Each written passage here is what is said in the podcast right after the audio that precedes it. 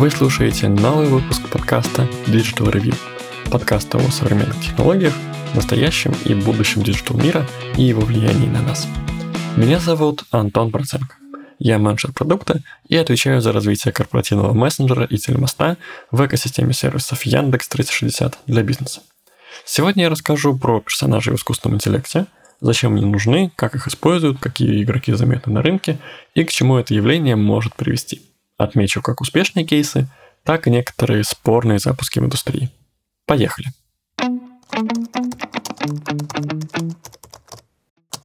Часть этого подкаста будет посвящена нейросетям от компании Meta, владелицы запрещенных в Российской Федерации Instagram и Facebook. Напоминаю, что эта компания признана экстремистской и запрещена в России.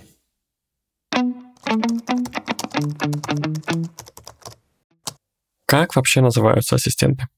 Перенесемся на 5 лет назад. У Apple была Siri, у Microsoft Cortana, у Amazon Alexa, и только у Google свой Google Ассистент.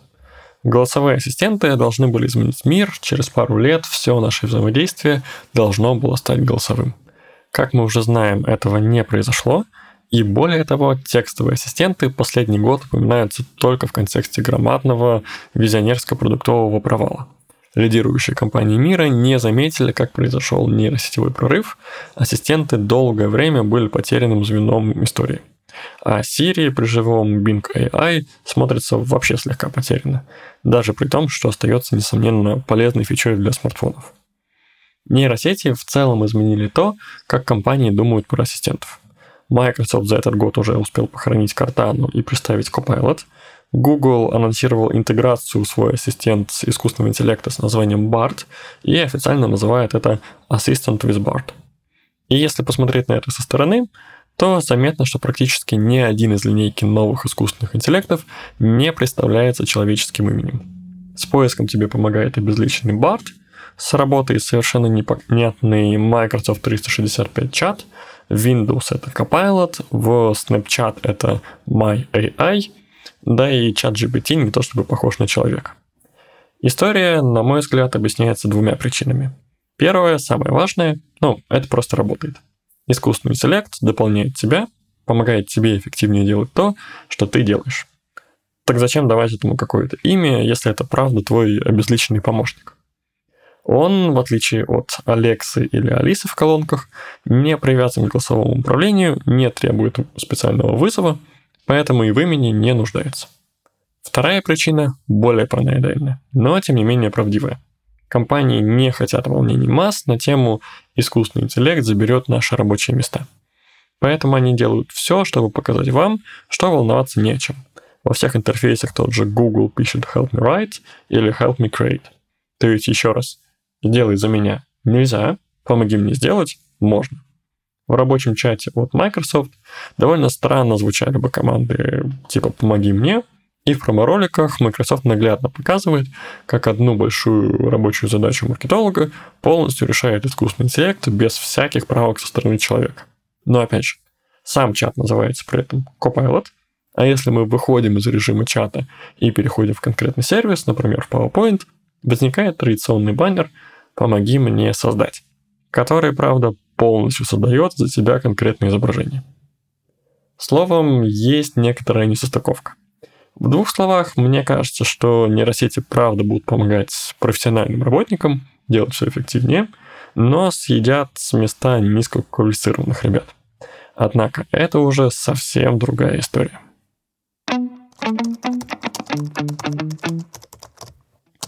Однако, Описанная мной картина с расчеловеченным искусственным интеллектным помощником не согласуется с другим трендом на чат-ботов персонажей. Тут и реплика, и character AI, и, наконец, запущенный совсем недавно мета AI с десятками персонажей.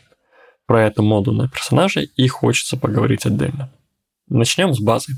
Персонажи — это настоящее и будущее – и несмотря на то, что Сэм Алтман, SEO OpenAI, предостерегает от сближения с искусственным интеллектом и упоминает, что не просто так OpenAI назвали свою модель именно ChatGPT, а не именем конкретного человека, мы уже живем в реальности, где миллионы людей общаются с человекоподобными нейрочат-ботами.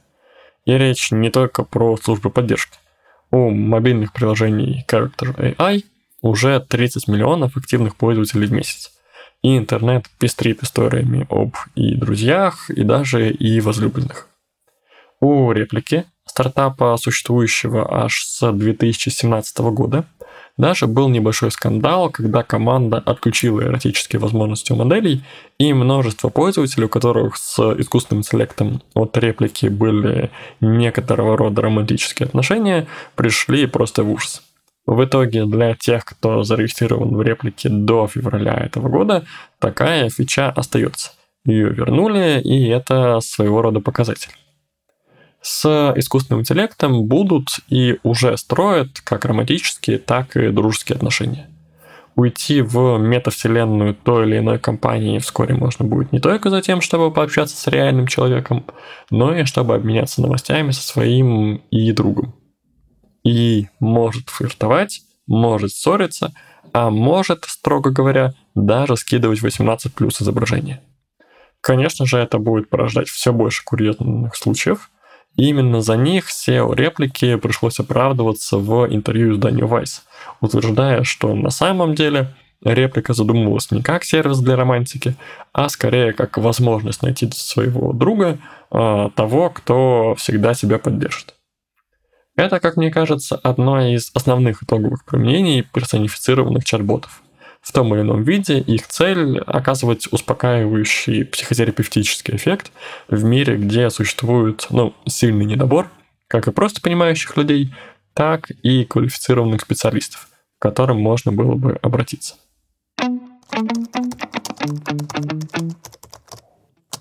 Второй кейс – зачем нужны персоны для чат-ботов с искусственным интеллектом.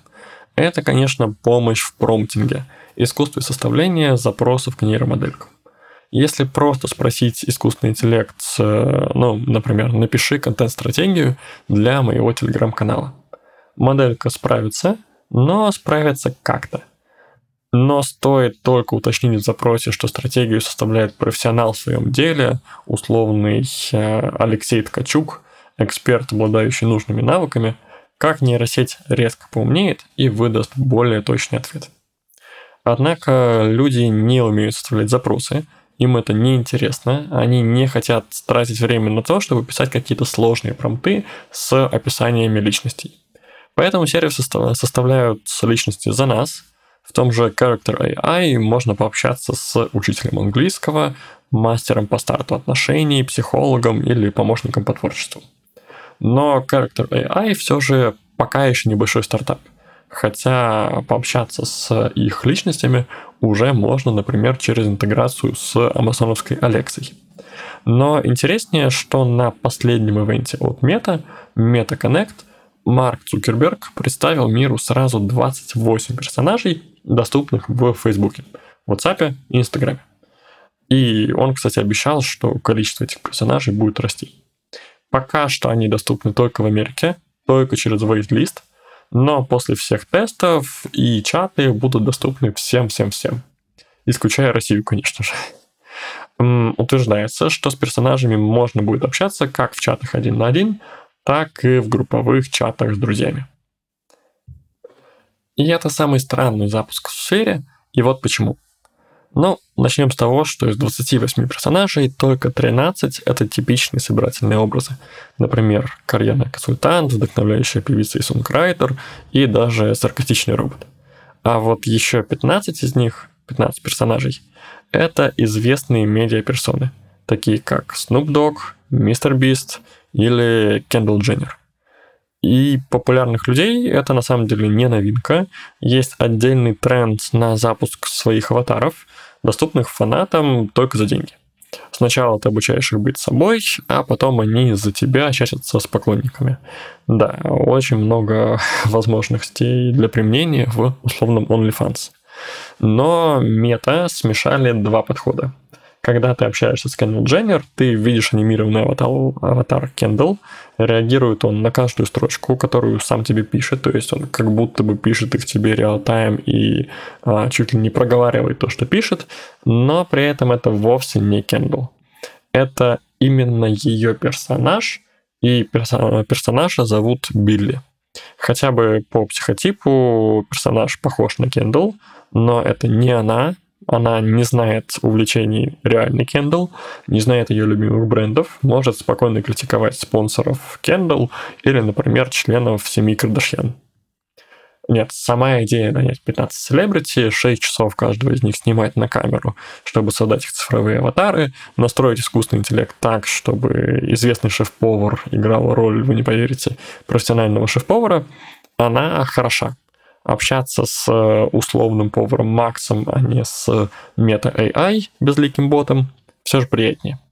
А сам Макс, а точнее Рой Чой, а также его коллеги, включая да ту же Пэрис Хилтон, они могли заработать до 5 миллионов долларов от мета за участие в такой компании. Но есть проблема. Люди не только притягиваются лицами знаменитостей к новой фиче, но и ожидают, что если чат выглядит как чат с Пэрис Хилтон, то отвечать будет она. Журналисты в случае искусственного интеллекта всегда стараются найти какой-то один неправильный вопрос с ответом и раздуть на него скандал, но в случае с Meta AI это оказалось как-то уж слишком просто.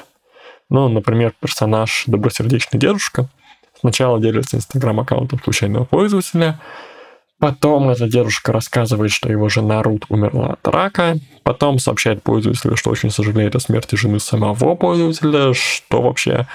А потом упоминает, что не знает никакой Рут, а сам в браке с Элис и уже 50 лет. Короче, море странностей. Дальше, в другой статье от другого журналиста, персонаж Кендалл Дженнер на просьбу пользователя подбодрить его демонстративно отворачивается от экрана, хотя и пишет слова поддержки. И, наконец, в другом диалоге, опубликованном, насколько я помню, в Твиттере, уже в X, та самая вдохновляющая сонграйтер и певица раскритиковала тему песни, предложенную пользователем. Предложила выбрать что-то более интересное, например, спеть про красоту природы. Словом, решение взять известных людей и сделать персонажей, которые выглядят как они, наследуют какие-то черты их характера, но не являются ими, довольно спорное. Кажется, что ни люди, ни технологии пока не готовы к тому, чтобы искусственный интеллект хорошо отыгрывал настоящего человека. А, да еще и так, чтобы за это нельзя было кого-то осудить, и я уверен, что условно Кендалл Дженнер еще не раз а, из-за каких-то подобного рода пиарных скандалов с искусственным интеллектом пожалеет о том, что она отдала свое лицо а, существу, на которое она никак не может влиять, и которое от ее лица может говорить все, что угодно. И если в случае с киноиндустрией мы все прекрасно понимаем, что это актриса, которая играет роль, то в случае с виртуальным аватаром все немножечко становится сложнее. Глобально же этот запуск, well, еще один масштабный шаг в распространении искусственного интеллекта, теперь уже в три самые крупные социальные платформы мира. И пока мы думаем, что там с промптами и как использовать нейросети в работе, за первые два месяца существования, например, AI в Snapchat, 150 миллионов человек отправили боту 10 миллиардов сообщений. Просто представьте, что будет, когда к игре полноценно подключится семья мессенджеров и уже ботов Марка Цукерберга. В сфере искусственного интеллекта сейчас очень сложно сказать, что останется навсегда, а что забудется на следующий день. И мы наблюдаем, как огромные корпорации рискуют, пробуют очень разные решения, чтобы найти, что людям заходит больше всего. Мета стала первой, кто в таком масштабе сотрудничает со знаменитостями, выпускает чат-ботов с их аватарами, их характерами, но все же не с ними самими. И за этим очень интересно наблюдать. А кто победит, на ваш взгляд? Персоны или безликие чат-боты? Верите ли вы в AI-друзей и AI-психологов? С вами был Антон Проценко, подкаст Digital Review – ставьте лайки, оценки, колокольчики, а главное, пишите свои рассуждения и ответы на эти вопросы о будущем искусственного интеллекта в комментариях. В комментариях к посту в телеграм-канале Digital Review с хэштегом подкаст. Услышимся!